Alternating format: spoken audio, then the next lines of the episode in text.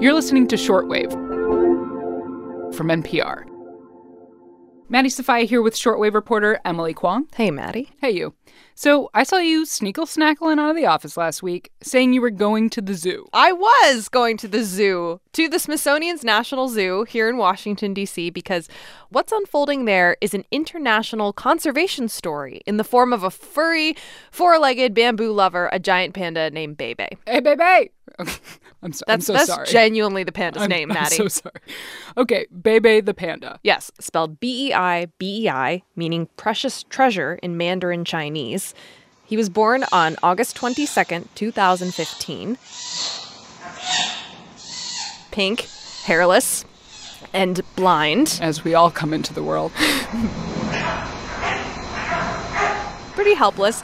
Um, as a newborn, he's about the size of a stick of butter. Delicious. And um, his mother, Mei Xiang, picked Bei Bei up and nestled him in her panda arms.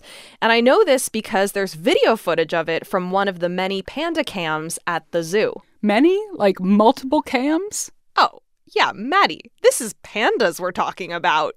No species has been the focus of a more expensive, globally reaching conservation effort than these black and white bears. Pandas were on the endangered species list for decades when we were kids, right? But because of this effort, pandas were delisted in 2016 and are now considered a vulnerable species. And these pandas are like celebrities, right? Absolutely. This is Bei Bei's life and the life of a lot of zoo pandas public adoration, endless amounts of bamboo. And if you're listening to this episode on November 18th when we publish, you still have a chance to watch this panda poop and play on the zoo cameras. But on November 19th, Bei Bei is taking a one way trip to China. Today on the show, why the National Zoo is saying bye bye to Bei Bei. And raising a panda in a zoo is one thing, but what would it take to actually ensure their survival in the wild?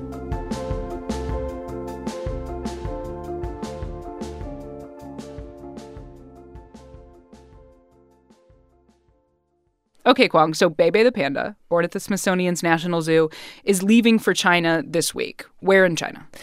Okay, so he's going to the Bifengxia Panda Base to one day make babies and boost China's panda population. Gotcha. Why is he going now? Because Bei Bei this year hit his fourth birthday.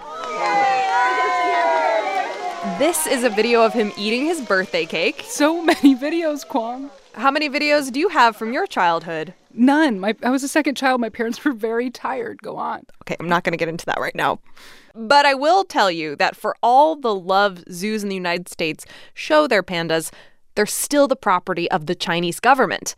They're here on temporary loan. Ooh, I didn't know that. And the National Zoo in DC has bred and raised these panda cubs in captivity in cooperation with China's conservation efforts, with the understanding they'll one day be sent to China. And I guess Bei Bei was one of those cubs. Exactly. After four years here, the plan was always to send Bei Bei to China to make more bebes. Okay. Had so, to do it. So I imagine for the zookeepers, that's gotta be, you know, like a little tough. Definitely. When I snuck out of the office to visit the zoo last week, Bye Bye Bei Bei celebrations were in full swing. Like with balloons, or what are we talking about?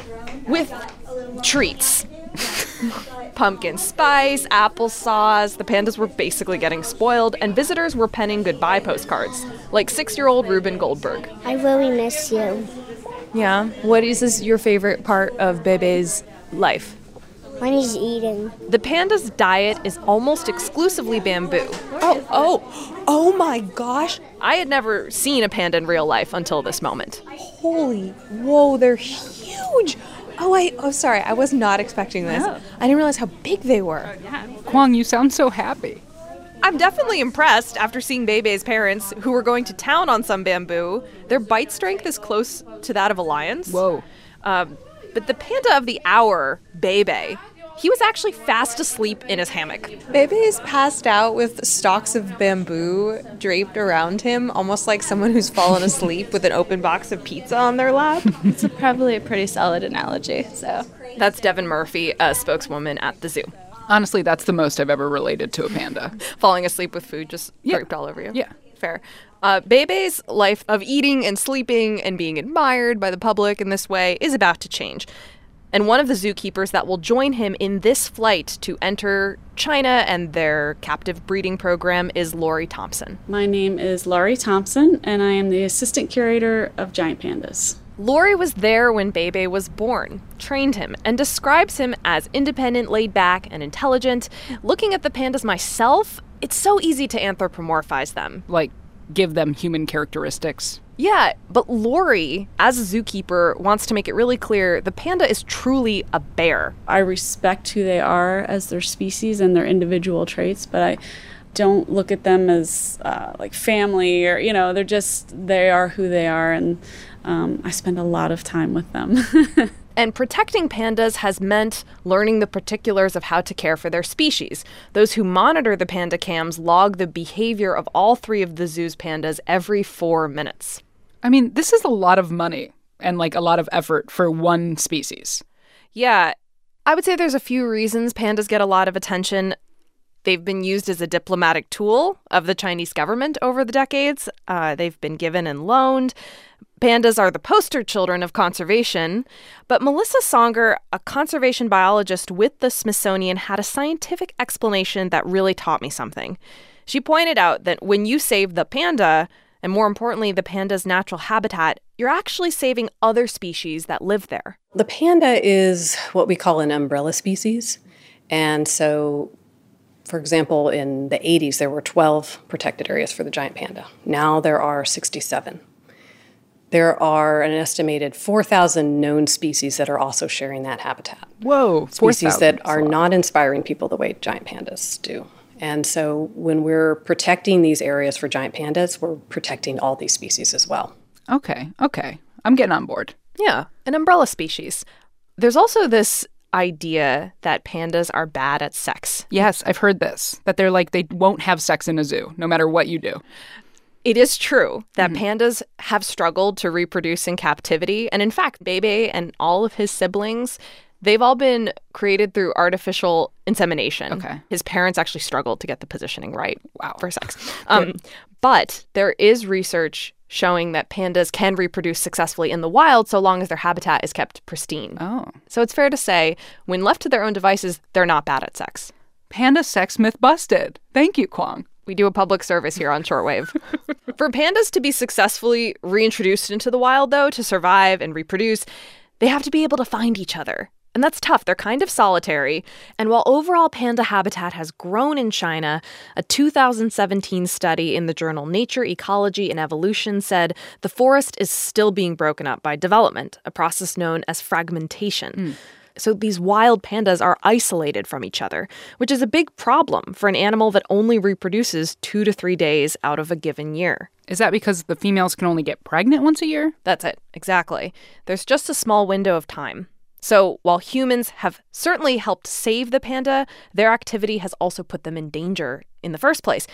And then Melissa points out there's the unknowns of climate change. We don't know how the changes in climate, in terms of um, increasing temperatures and changes in, in uh, precipitation, how is that going to impact the bamboo that they're dependent on? And so that's another area of focus that we're working on in terms of trying to understand using climate change models. How do we expect the forest to shift uh, when in 50 years and 80 years and so forth? So you got me all worked up that we've saved the panda, and now you're telling me that they're still in trouble. Their habitat, maybe. Yeah. And I will say, there are a number of scientists working on the habitat part of the equation, restoring bamboo forests, creating these habitat corridors for the pandas to, you know, liaise, Meet up. meet up. And while Bei Bei will never be introduced into the wild, his offspring might one day. First order of business, though, he has to get on this plane to China.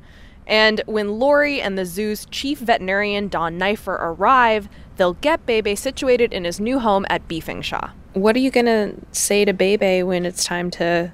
What are you going to do, or what are you going to say to Bei Bei when it's time to say real goodbye in Oh China? Oh, goodness, that's gonna be hard. I think. Um, I'll probably just tell him be a good boy. and you're gonna make me cry thinking about it. Ah, I don't want to think about it. I get a little bit longer though than than the keepers here, so they'll all be, you know, upset the day we leave, and I get a little bit more time, a couple more days. And the zoo will continue to care for Beibei's adult parents, Tian Tian and Mei Xiang. Their contract is up in 2020. It is up to the zoo to request an extension and up to the Chinese government to grant it. That's how panda conservation works. One contract at a time. Mm-hmm. This is Shortwave from NPR. I'm Emily Kwong. And I'm Maddie Sofia.